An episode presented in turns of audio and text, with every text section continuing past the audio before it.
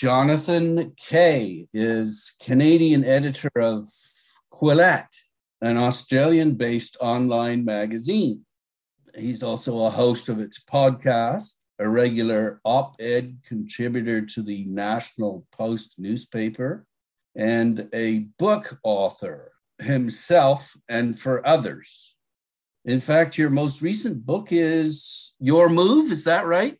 Uh, no, that was uh, I think that was a year ago. So my latest book actually it just came out in the last couple of weeks. So uh, uh, maybe you didn't know it's uh, it's called Magic in the Dark. It's a history of film exhibition, um, and it's centered on the four generation arc of a family that has owned a chain of movie theaters in New York City uh, and New England pretty much since film was invented. Uh, like 120 years ago. So I, I write about all kinds of. It's kind of random. my subjects are kind of random, but that's my latest. Yeah, that's quite a that's quite a change from gaming.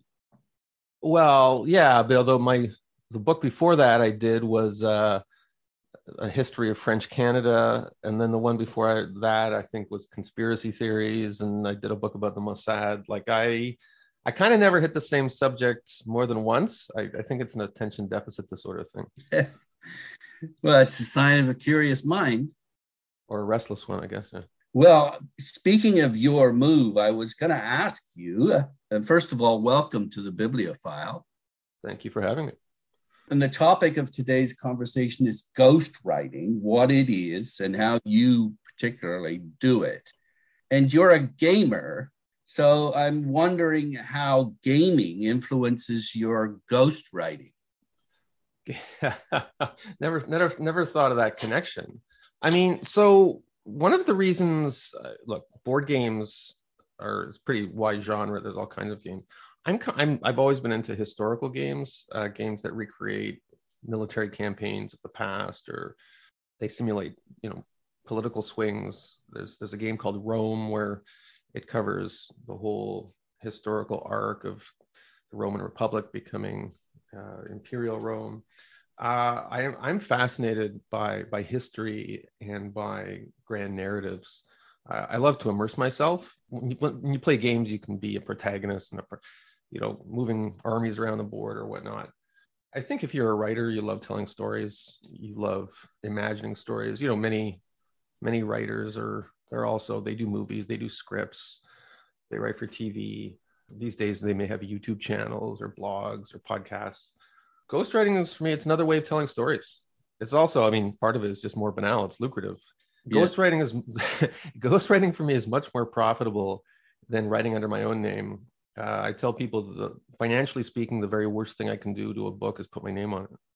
Yes i like that line so then would you say in a way you're becoming part of the action in this uh in, in you know when you play games? In a way are, are you stepping into this person's life and becoming part of their action? So this kind of interesting uh because i think the last chapter that i wrote in this book called your move which is uh, about board gaming is i talked about board games as a, a good game like a you know a complicated war game or something as as an exercise in collaborative storytelling.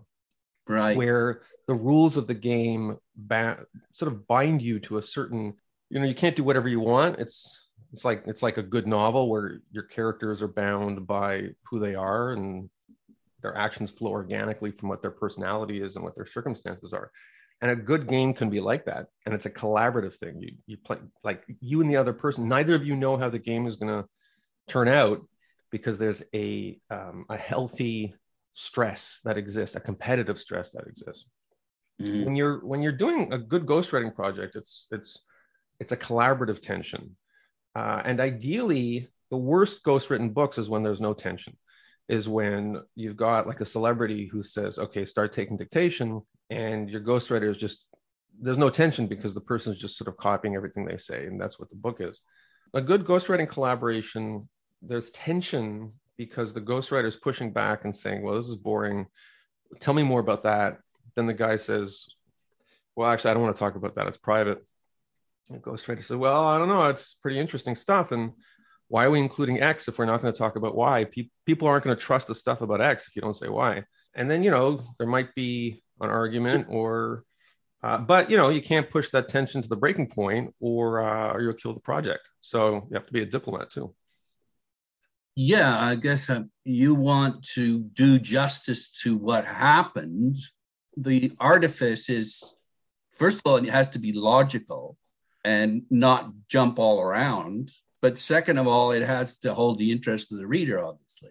Yeah. Well, look, so the short answer is it doesn't have to do anything because, I mean, theoretically, if a guy or a woman pays you to write their story, they're the client.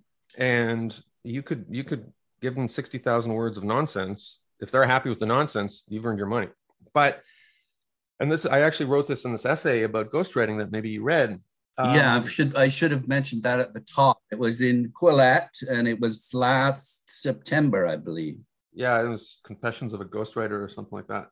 And and I think at the end I said the, the metaphor that that is sometimes used for a ghostwriter is like you know you're not you're not somebody's spouse you're not their girlfriend or boyfriend. It's it's the analogy is is it's a crude analogy but it's to prostitution. You're you're a literary prostitute using your skills to write propaganda on somebody else's behalf. That's like the crassest thing. Yeah yeah. And, and what i what i confessed is i i said i have too many emotions and feelings to be uh, uh, that detached about the way i practice my trade. I can't just uh, turn a trick and walk away. Like I feel some attachment to the product, the book, and if the book is heading in a trashy direction, like I I push back, and in some cases, like I walk away from projects, and so it's it's a case where the customer isn't always right, and yeah.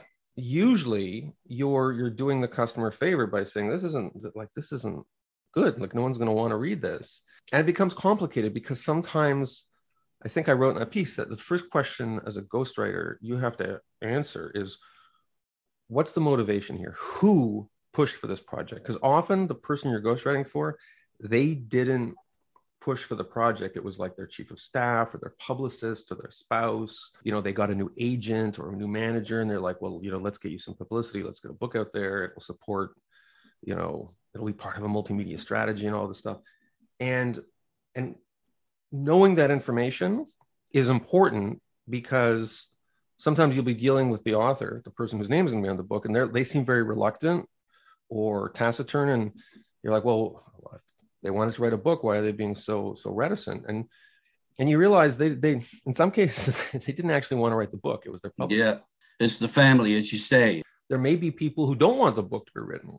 You know, you right. get a publicist and um, a spouse who are like, let's do this and you'll have like a business partner and a sibling who's like absolutely let's not do this because then they're going to find out about x and y. And and then you know i have been in some pretty delicate situations where where the ghostwriter can find out like a lot of yeah. stuff that doesn't end up in the book but is really explosive. And obviously you know you have to be professional and you sign non-disclosures and stuff and you know there's no thought of breaking your representations in that regard. But it, it can put you in very tricky situations because it's never just you and the author. There's always a dozen people hovering in the background. Right. You know, that puts me in mind of for years, I, uh, I had a consultancy firm in Ottawa, and I wrote a lot of material for different government departments, kind of motherhood issues uh, going out about how to save the environment, how to fill out your income tax online, that sort of thing. And my line or joke was that in the government, they had a humor check. So if anything that I wrote was funny, they took it out. Yeah. And that kind of pissed me off because I wanted to entertain the reader. But as you say, they're paying for it. You know, I, I, wanted to make sure that the articles got good coverage across the country. And that's what I told them. But there's no sense of humor there. Yeah. It, I guess in a way it's that it's it's a similar idea. Like for you, I mean, you're a, a funny man and it's entertaining. Yeah. How does that fly? So as a ghostwriter, there's several problems with humor. The first problem is that humor is incredibly personal. And even if you write a good joke, it's the first sign that people who know the author who read it say this the author didn't write that because that's not his style of humor or right. the, the author could never have cracked this joke like the kind of jokes we make it's kind of like the way we walk or the way we talk or our signature it's very difficult to disguise. Um, you know you can write institutional prose of the you know the, the, the kind you're, you're, talking about for for government agencies and stuff and do a reasonably good job of mimicking somebody else. But as soon as you get into jokes no it's it's personal. The other thing is when you talk about writing for institution it's somewhat similar in writing and ghostwriting for a famous person because there's just as the famous person has their retinue of people who are going to read it in a government agency, it's always the most risk averse person in the retinue or in the agency is the person who has veto power in the joke. And the most right. risk averse person often has no sense of humor, or it's their job, it's their job not to have a sense of humor. So yeah, humor is an issue. Again, the thing that the tension, as you refer to it, is that humor is entertaining. And I mean, if you are a good writer, you're a chameleon. You should be able to tell jokes in the voice of the cl- of your client yeah, but if the client could tell good jokes, he'd probably write the thing himself, right? Like, I don't know about that.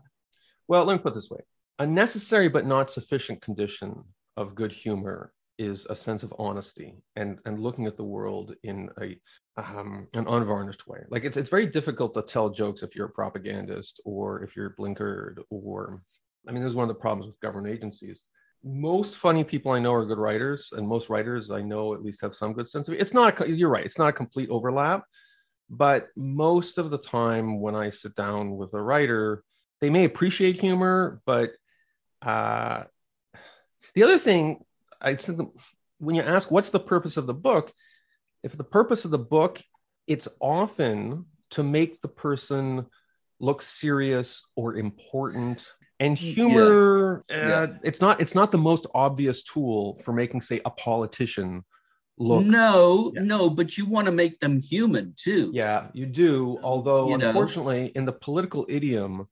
humanness or humanity whatever it's typically like you know holding babies or you know being photographed with a shovel you know during a landslide like there's there's a certain kind of cliche idiom of what makes a politician look humor uh, human. And and typically humor isn't part of that. It's unfortunate.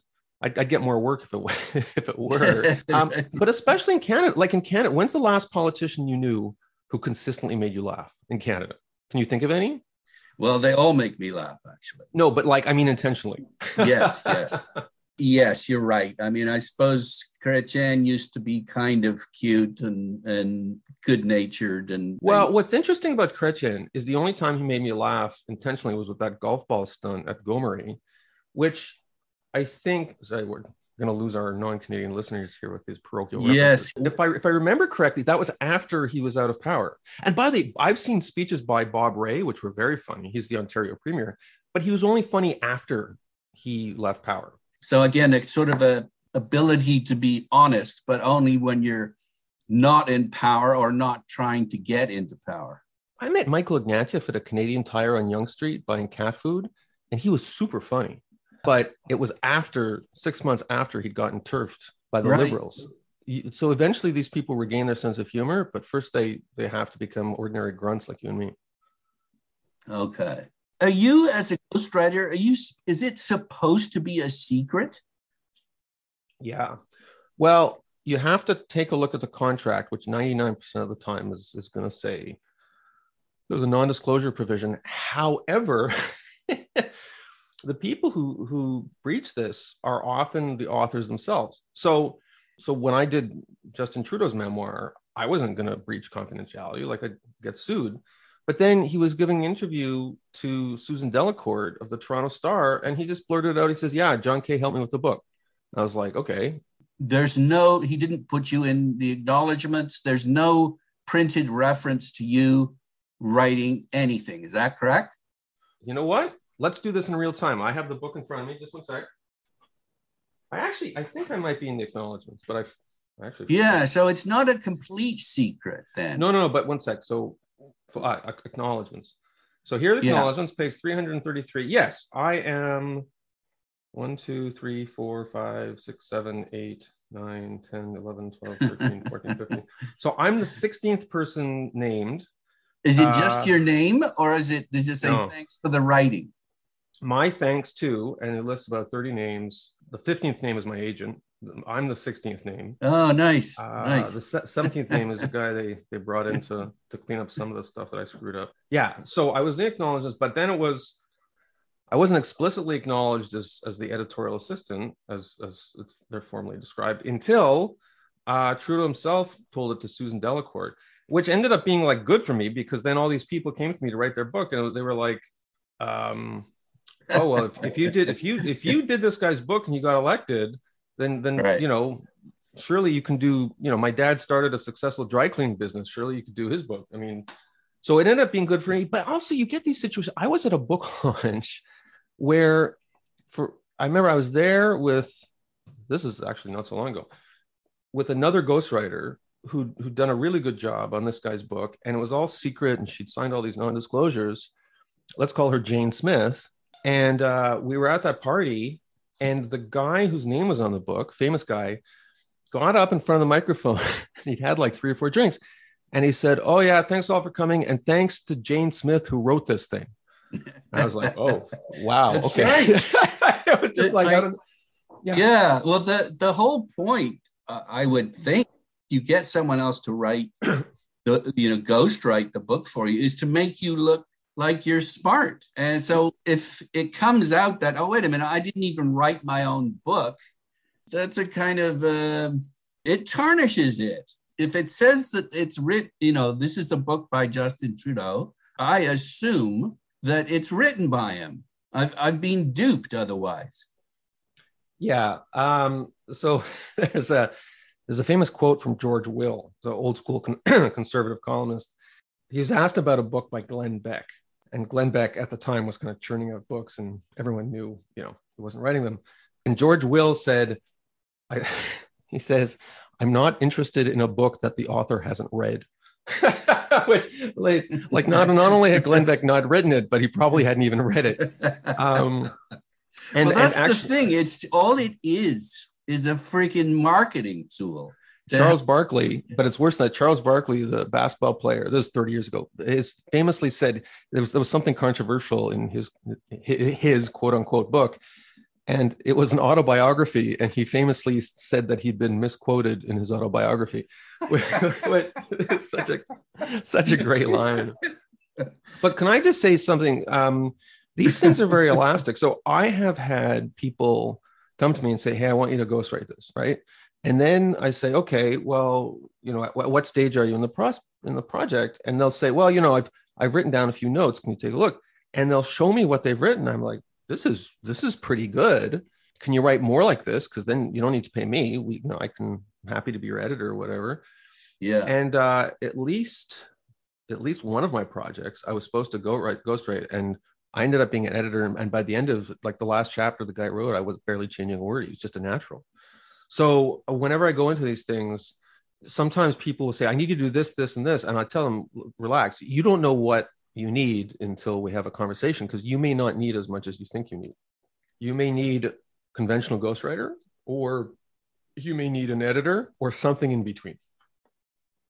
You, you know what was very interesting to me about the Trudeau book is, you know, as I've, I've said before, it seems to me that you bring in a ghostwriter because you want the world to think you're either smarter or a good writer. You want you want the public to connect the good writing with you, and yet you use the term airheaded frauds in the article talking about some of the some of the clients.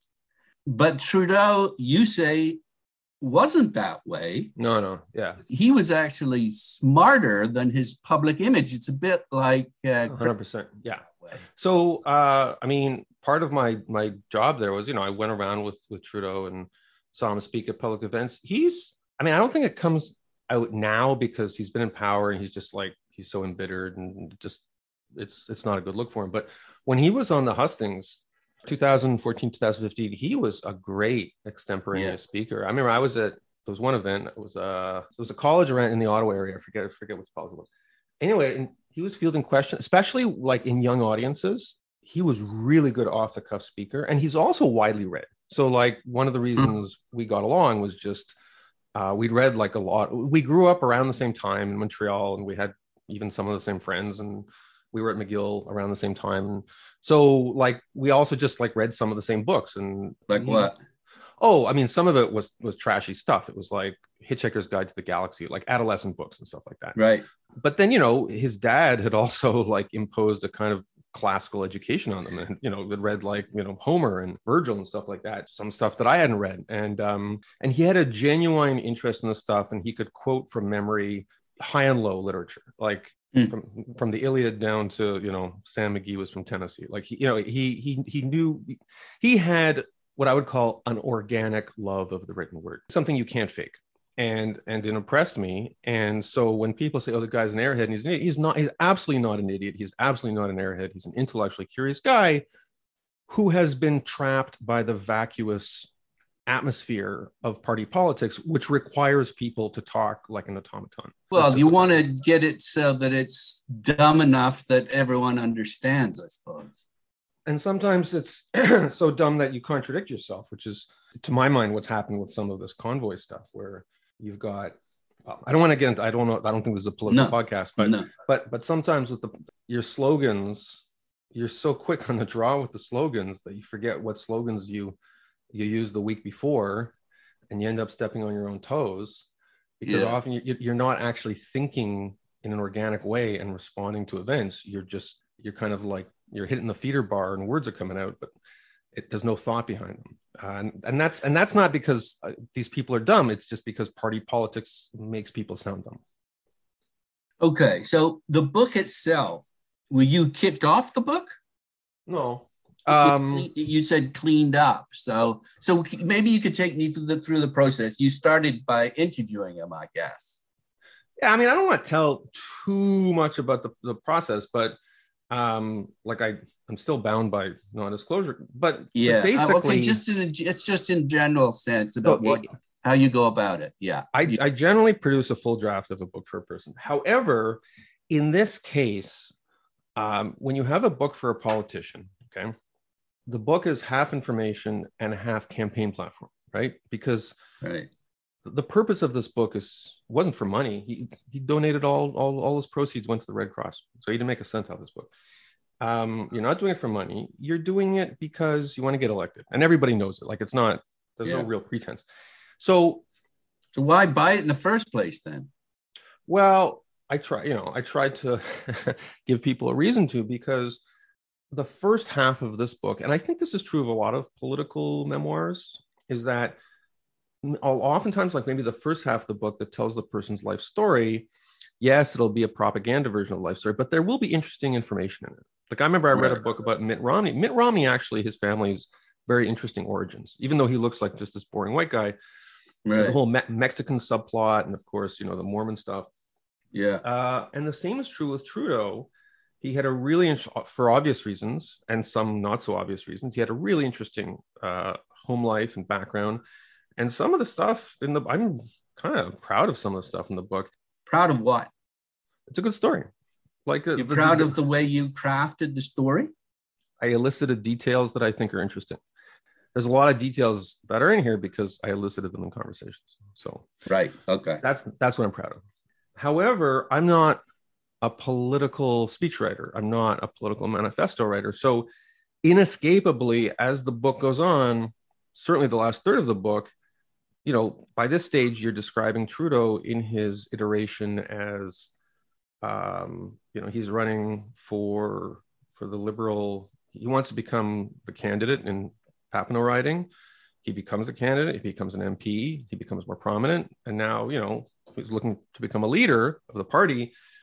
The book, that section of the book, is more explicitly political, and understandably, it had to be done up in such a way that is up to date with what Trudeau's own ambitions were at the time the book went to press. And so, like, those things are unknowable for chronological reasons. You know, if you're writing in March and the book goes to press in September, a lot can happen in politics in six months.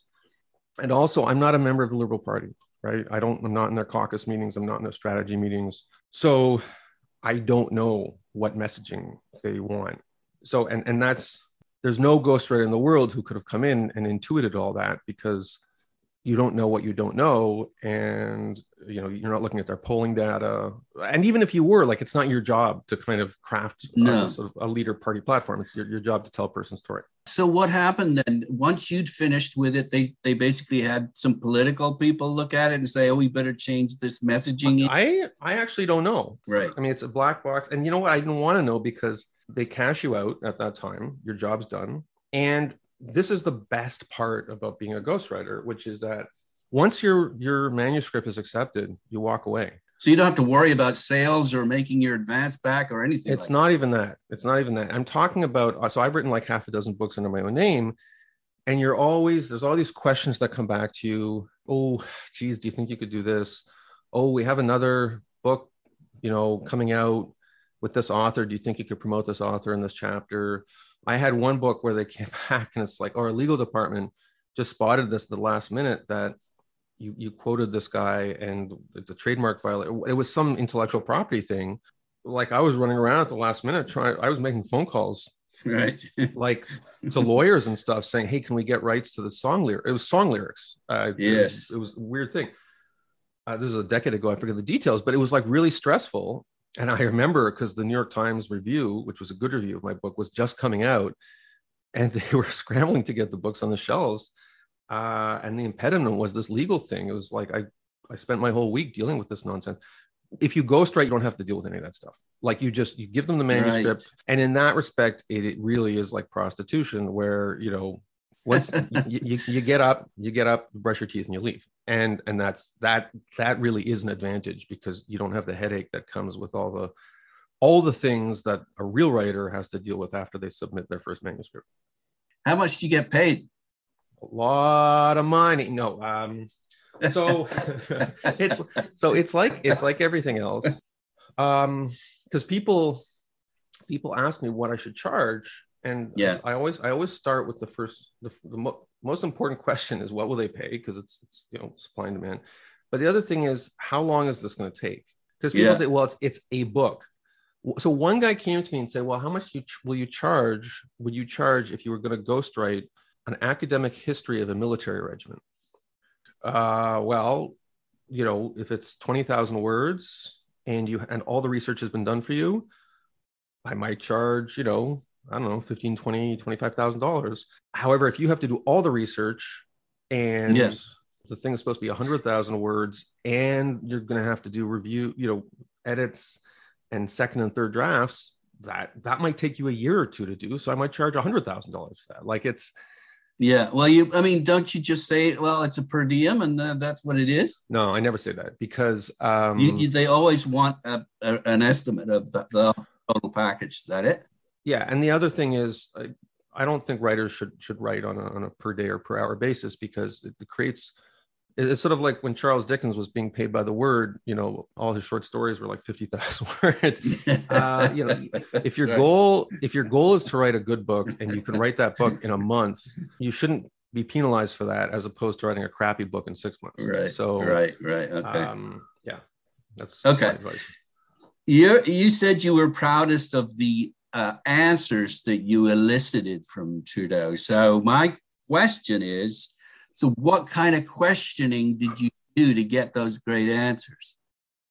Well, so um, it's pulling threads, right?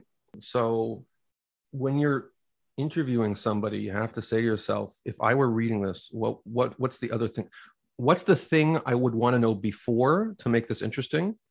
And mm-hmm. what's the thing that I would want to know after that this would make more interesting. So you, you're you have to read the book before you've written it when you're asking the questions. And sometimes you're asking the questions and the guy says, "I don't want to talk about it," and you're like, you file it away and you ask them about it a week later because sometimes the second time you ask they will talk about it sometimes they say i don't want to talk about it in a way that indicates that they will never talk about it and it's not worth like you just but you develop over the years you develop the sense of when it's not worth asking again the uh, the most important thing is you need to talk to other people so it's like let's say you're doing a computer rendition, a three dimensional rendition of a person for a movie, like for a CGI movie, you can never just study them from one angle. You have to use sensory measurements from different angles. And usually, if I'm doing a biography or an autobiography, uh, I usually talk to to a couple dozen people, uh, their relatives, their friends. I talk to people mm-hmm. who knew them at different stages in life. Um, I talk to people who knew them in different ways professionally, personally, if they have sports buddies, it's important to talk to them. Often they tell you a lot. Just kind of a panoramic view is what you're after. Yeah. And I try and find people who have seen them in different emotional states. It's sort of like sometimes, you know, people say, Oh, how long should I know someone before I get married to them? and to me it's not how long you've known them is ha- have you seen them in the full range of emotional states have you seen them in mm. sadness have you seen them in happiness have you seen them you know right. envious or embittered like because you don't know a person until you've seen them in these emotional different emotional states and i try when i'm doing ghosting I, I try and find people who have seen this person like if their business went bankrupt 20 years ago i find people who who are with the person at the time his business went bankrupt because what happens is the author will give you a list of people to interview, and they're usually people who knew the person in their moment of greatest triumph, right? Yes. That's not use that's not always useful. Well, it's not again, it's not human, is it? It's it's not human, but it is human. The impulse to say, the person I'm now is the person I really am. You know, um, all that other stuff was just, which is not true. 10 years ago, that was the person you really were. And 20 years ago, so if you're trying to do a well-rounded depiction of a person, you can't just take the people who know you now. And this can be tricky, right? Because some of these people maybe, you know, the relationship's gone south or you have and you have to well that's what that. you want though you want someone who's well you take it into account but you want uh, the truth from as many people as you can as you can get right yeah, but the reality is, if you're ghosting, it's you're, it's essentially an authorized. Yeah, ghosting is, yes, is a of kind course. of authorized biography, right? And yeah, typically, yeah, and yeah. you have to respect well, it. And if the person's paying you money, and you've signed a contract, and they say you can talk to A, B, and C, and you say, well, what a D, E, and F, and they say okay to D and E, but not F. You have to respect that. Like you can't can't yeah, secretly talk to F. Like it just it doesn't work like that. Right. You say that you're typically brought in by the publisher or the agent after the author quote has already taken a stab at it. Is that is that typically what happens? Oh it varies a lot. So it varies so much. I've been brought in by publishers. I've been brought in by agents. I got an interesting phone call a couple of weeks ago where they hadn't talked to an agent it was two people. They hadn't talked to an agent. They hadn't talked to a publisher but they had a plan and they had money. They weren't they weren't necessarily interested in going to a major publisher. Like they had a multimedia plan and a social media plan that would allow them to just self-publish the thing. And that would be one component of of sort of a multimedia thing that the book was one component but it didn't have to be harpercollins right? It didn't have to be yeah. penguin or it could be uh, just you know amazon publishing well, that, uh, you look at the most successful book ever published in Canada. It was self-published. It's The Wealthy Barber. Wealthy Barber, Barber was self-published. I just heard that, that recently. Yeah, yeah, that's what I heard anyway. And and I mean, as you know, you can get the biggest published publicity machine in the world and a major publisher behind a book, and the book flops, or it yeah. could be by you know Joe Schmo Publishing, and you you and I may not even think, oh, that's a good book, but it catches fire in social media and book group circles and it sells you know quarter million copies. Like there's no it's there's there's a sort of alchemy to it. And and and i tell people because sometimes if they don't have an agent they're looking to me for quasi agent advice. And i say look I, i'm not an agent. You know it's not like my books are with my name on it sell a million copies. So you know if you want to talk to stephen king i'm not him. But i tell them i say even if i could tell you which i can't that your book has the magic quality that will potentially make it like a bestseller that doesn't mean it will be a bestseller because so much of this just seems to be luck yeah like the secret well, or uh that was a hundred shades of gray or Yeah, yeah, that was self pub. That was self published too. But that was to like a, gar- a garbage book. Oh, it Like, was. it- I know. It wasn't even a good sex book. Like even I the sex in it was stupid. And and, so, I and read it. author- I re- we were driving. I think we were driving in the states somewhere. I thought, okay, I, I should know about this. So I started reading it out loud in the car, and it's just, uh, why the why the hell did this book sell so much? but it did. I- It's, it's like Fuck. I forget who said it. They said it is very difficult to be unsuccessful as a pornographer. And I was like, well, this this book is a is, is a There worthy effort. There's the secret. But- That's the secret. but that but it made money and and there's some amazing books i'm reading some book i'm i'm not even going to name them because i'm reading some nonfiction books right now it's like how is this book not a bestseller it's so brilliant you know i look Well, you better tell. You got to tell me about it then. I, well actually i'm going to uh probably have heard of it one second let me get the cover you know what i'm going to uh, i'm to tell you offline because i don't want to i don't want to butcher the, the name of it it's such a good Okay. book but i'm going to publish an excerpt in Quillette. i mean part of the reason i read so much nonfiction is Wait a sec. That's a tease for our listeners to go read it. Is that it? then now I'm, I'm going to find it. I'm going to find it as I talk. I'm just saying one of the reasons I read um, I read so much nonfiction is I'm always looking for excerpts for Quillette. This this book that I read, I was like, oh, it's so good. And so I'm reading it and I'm like super excited by the book itself. Like I, I love it as a, as, as a reader, Right. but I'm also loving it as an editor. I'm like, wow, this will be fantastic as an excerpt. So the book is called The Making of the Bible by Konrad Schmid and Jens Schröter. Uh, I hope I'm pronouncing that correctly. And it is from Harvard University Press. And I'm reading it now. I think it came out like a month or two ago. I was like, wow, this book is just, it's fantastic. It's one of the best. What- what's books what's so good about it? it tells us who we are because judeo i mean not all of us but those of No. us who whose cultural roots extend in through judeo-christian culture it purports to be the history of the bible but it's the history of the judeo-christian world of ideas uh, Wow. it starts really early like it starts 3000 years ago and in sort of the mists of time uh, and it takes us through it's also a book about politics right because the content of the Bible is shaped by, you know, the Hittites and the, the Byzantine Empire, sort of Babylonian exile, of course, and then the Persians come in and actually get surprisingly good press in some respects from biblical sources.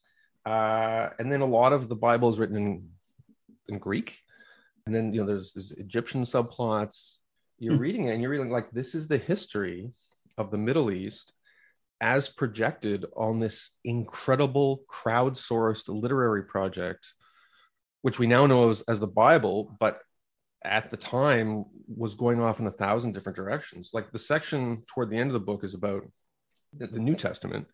It's just crazy. I mean, there's there's so many gospels that were common currency in like first and second century uh, Asia Minor that like never made it into the Bible, right? Mm. They were or you know all these all these pauline letters you know there's a bunch of them that made it into the new testament but there's a whole bunch of others that didn't letters from james and luke the old Okay, so testament how- How does this relate to ghostwriting then?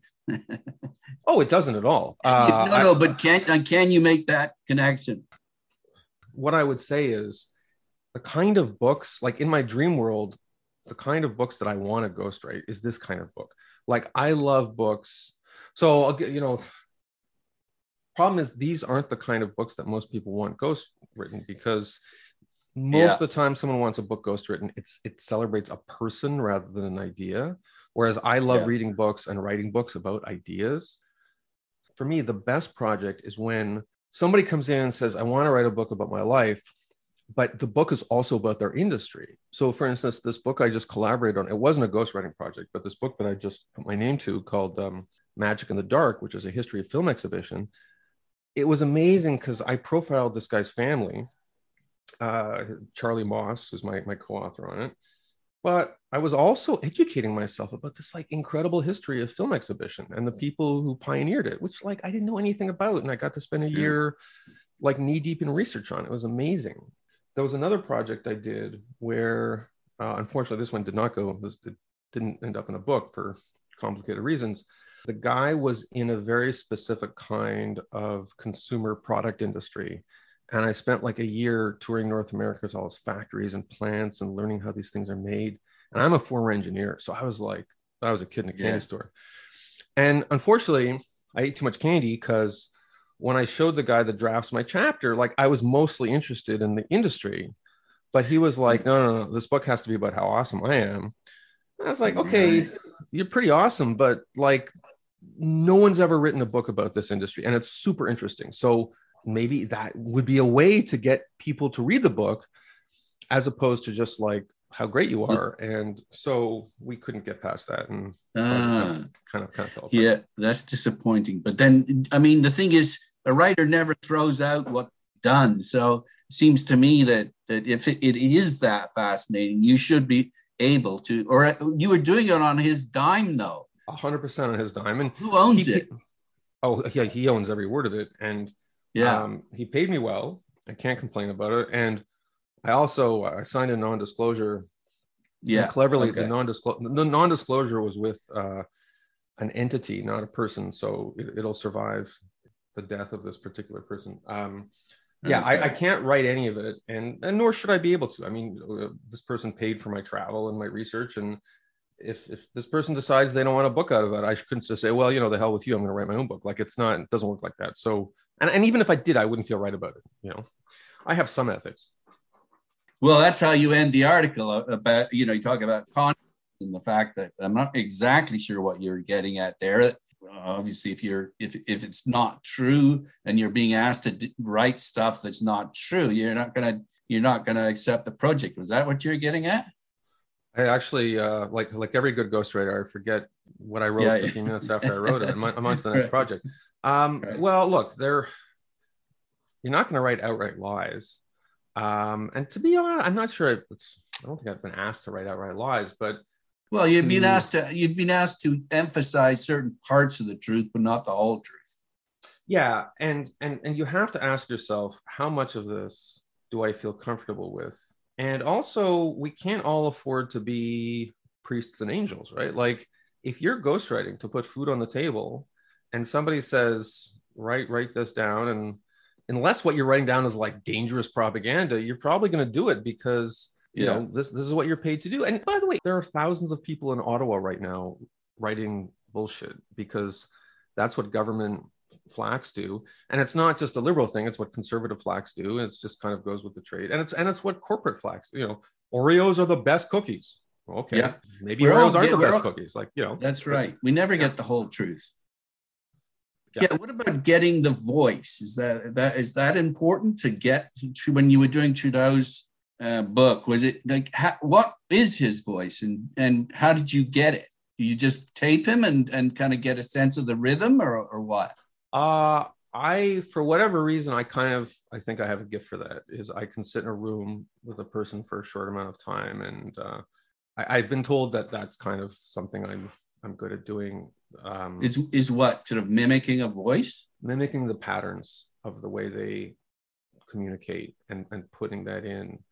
And that that's a quality i think that's a skill you either have or you don't. You know i'm not good with music but you know like you can play a song for somebody and then they'll sit down on the piano and play it back for them. You either kind of have that ability or don't. I think it's true for ghostwriting for getting the tone right. There were two projects i did one that i actually just described, where even though it uh, there was no book that came out of it, I was told that I'd gotten the person's voice right. I was using the voice to tell a story they didn't want to tell. So, and that that can get a little spooky, right? Because over the course of the project, you're kind of learning sort of like a Don Quixote thing where you're sort of like voicing somebody else and it can make them feel a little unsettled if you get the voice like too right so hmm. it, it's a skill, but it also feels a little unsettling. And sometimes you don't get it right. And and this goes back to what we are talking about humor. One of the most common things he says, I would never use that word. That, that's one that's one reason I never use what I would call like unusual or idiosyncratic formulations. Like they're just some people who in their entire life have never used the word moreover or they've never used the term, you know, perchance, or like I mean, I, I think most people know what the word moreover means, but probably 50% of people have never used the word moreover. So whenever I'm writing a word, I always say, Am I putting down a word that the person's going to be like, aha, that's a tell? It's sort of like a poker player who like gives a little twitch when he has a good hand. Like, so I, I try and keep the vocabulary kind of neutral and I concentrate on rhythm, right? Yep. Um, most people, when they communicate, they have a certain rhythm. And often I don't have written samples to work from because you'd be shocked how many incredibly smart people never write a, a single sentence. Um, including but you've got a tape recorder though. I have a tape recorder, but I don't use it. Like I, I use it as reference, but right. I, I, never I never listen to it. I I I I'm taking notes when I'm 90% of what I'm doing is listening. I'm listening for rhythm and I'm listening the details. If there's a name or a date or something, I'll write that down. But it's I'm using my ears. I'm not I'm not the recording is just there for backup. So that's the number one thing, is it? Rhythm and then like you you were talking earlier about being proudest of having I you know pulled out details that are really interesting that probably haven't been made public. How do you do that? So when you're writing an editorial or an op-ed or any kind of essay, how do you decide what gets included and what doesn't? Right. The way you decide is you start from the conclusion. Say, what am I trying to argue? And if what I'm putting in here doesn't help advance my conclusion, it doesn't belong here. You kind of have to use a same kind of approach when you're writing a book like this. It says, What's my goal? My goal is to tell a story. My goal is to get people to know this person. This chapter is about getting to know him when he was a teenager. What what's important to include so that people know who this person was what their life was like make them feel like they're in the same room with him. And if the person says to me oh my mom was a wonderful person. She was xyz i also had a father. Anyway so then i'm like well, okay wait a sec let's talk about your dad right. he says now, by the way this is a this is a, a comically stupid example i'm giving if the person says i don't want to talk about my dad what i say to them is it's it's fine. There's a million reasons, you know. So the first sentence of Anna Karenina, right? There's a million reasons you don't want to talk about your dad. I get that. The problem is if you don't talk about your dad, you're not talking about you. It means that when the person is trying to situate themselves in the room with you, there's a whole section of the stage that's just a blur. And if too much of the stage is blurred out, the sense of immersion is lost.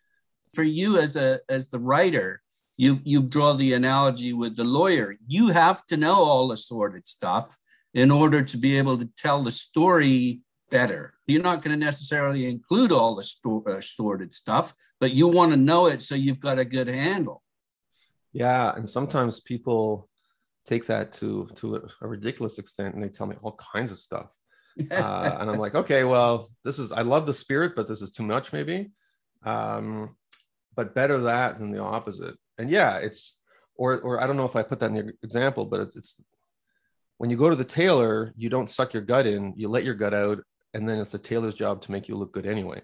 That's that's a Simpsons reference. This a scene where Homer is getting a, a suit made, and uh, and yeah, the lawyer, you know, this this is a stock scene in in every pulp fiction thing. With the lawyer comes and says, "I want to know everything. I can't protect you unless you tell me the truth."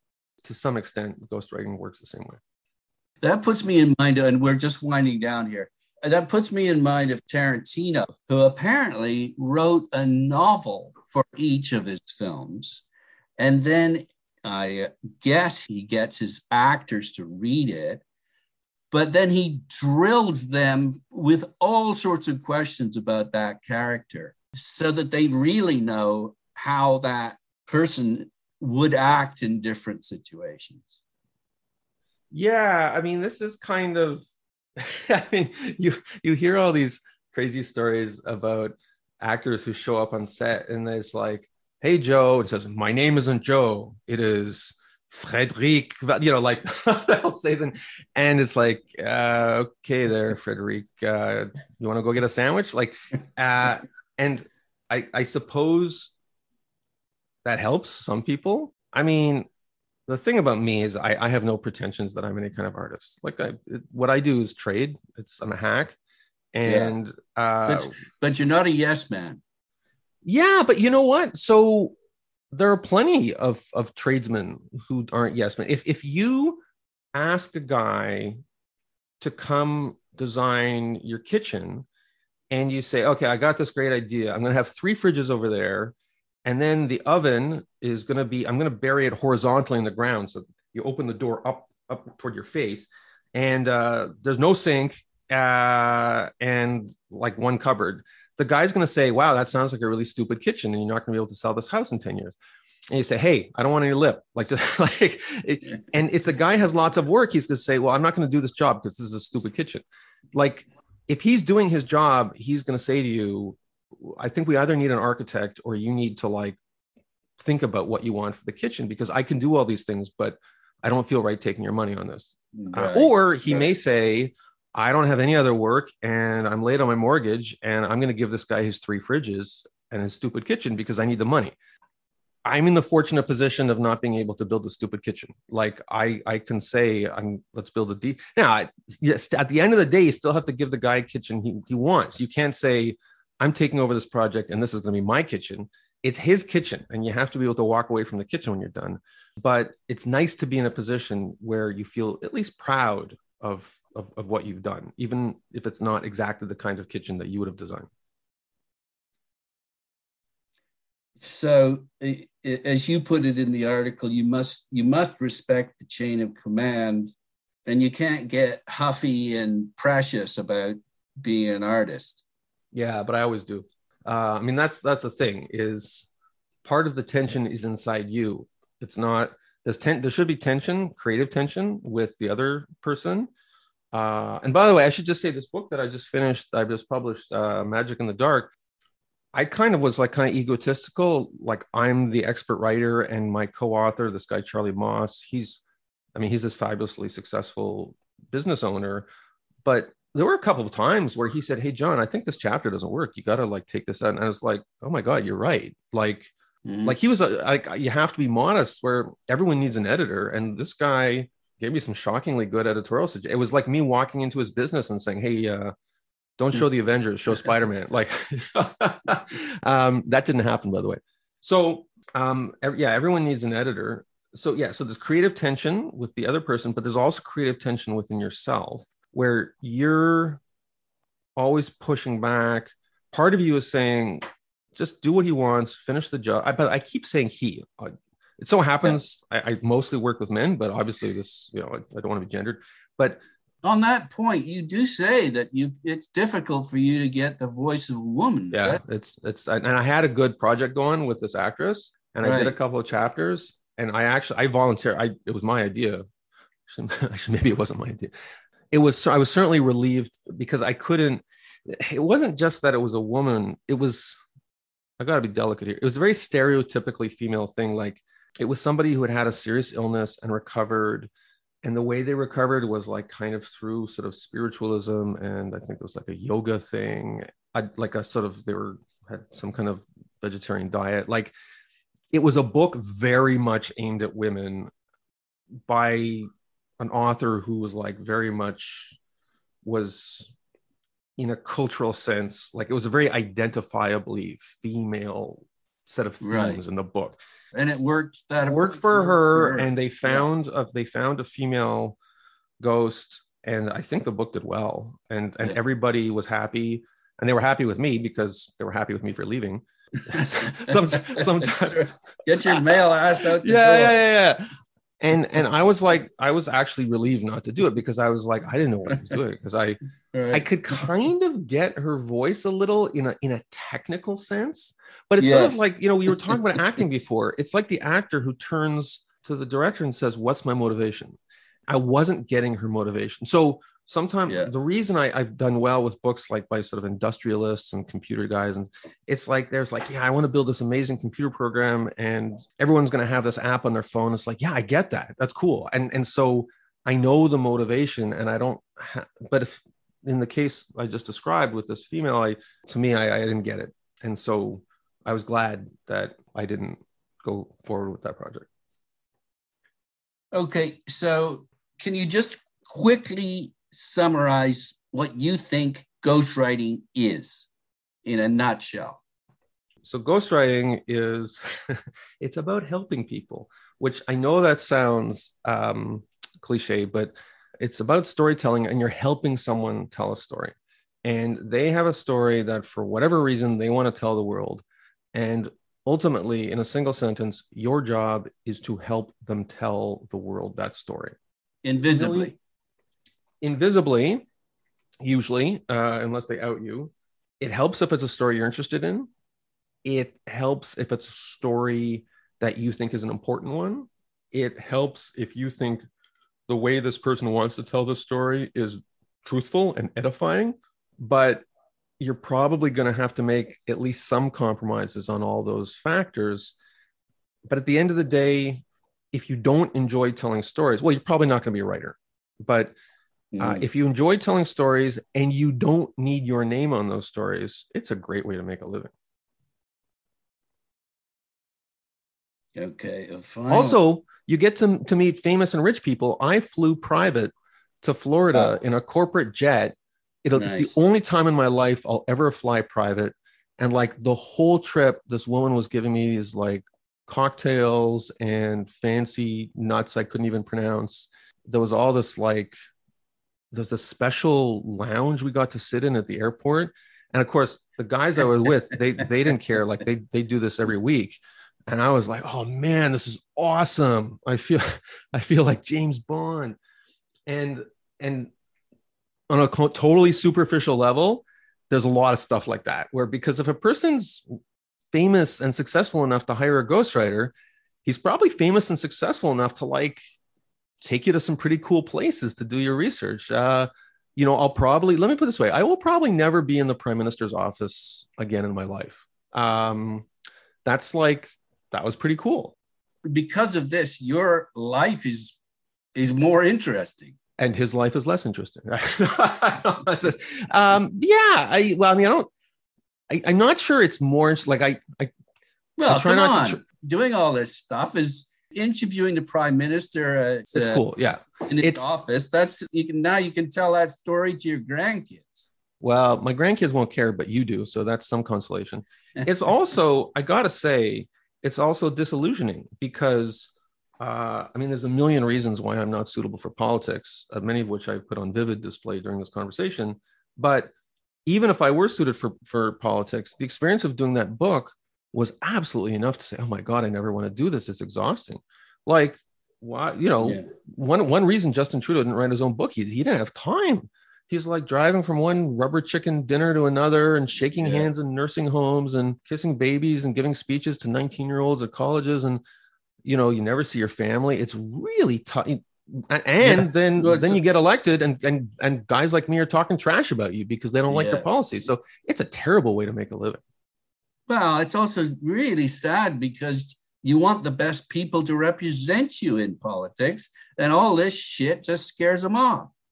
Yeah, well, I, it's but it's hypocrisy because all the shit is caused by people like me trash talking them on Twitter, and like it's we say we want the best people, but then best people step forward and we're ruthless because it's yes, like, well, it's, it's yes. democracy. I get to say what I want, and it's true. I mean, it's we do get to say what we want. Unfortunately, you have some very very smart people who could be making tons of money in private practice and instead they're making like 150 200,000 a year which i realize is a lot of money but it's yeah. not a lot of money for the most successful people in canada.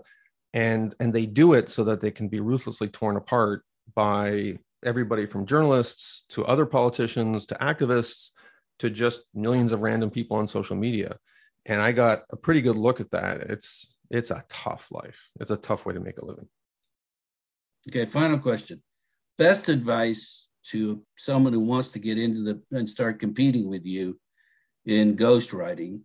What's the best advice on how to do it? Well, you, before you become a good ghostwriter, you have to prove you know how to tell a story.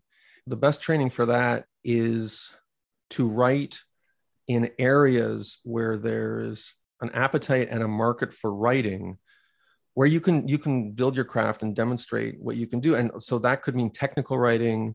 It could be uh, writing for trade journals. It could be writing for local media. You know to, to my mind like let's say somebody is in the banking industry uh, and they want to write, you know, they're a bank president and they want to do like, you know, the history of the, the Bank of Nova Scotia or the bank, you know, trying to think of a, a fictional bank.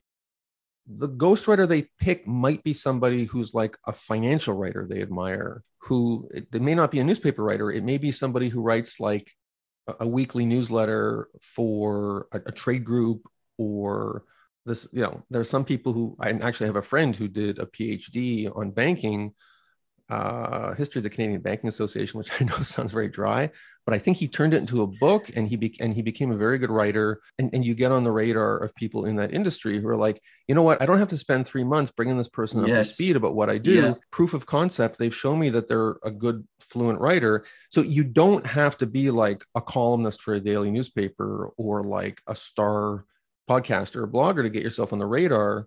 And then, by the way, once you do your your best-selling, you know, history of the Bank of New Brunswick, then you could kind of move diagonally to more general projects, and you know, you can start developing your craft with things that aren't necessarily in your subject matter specialty.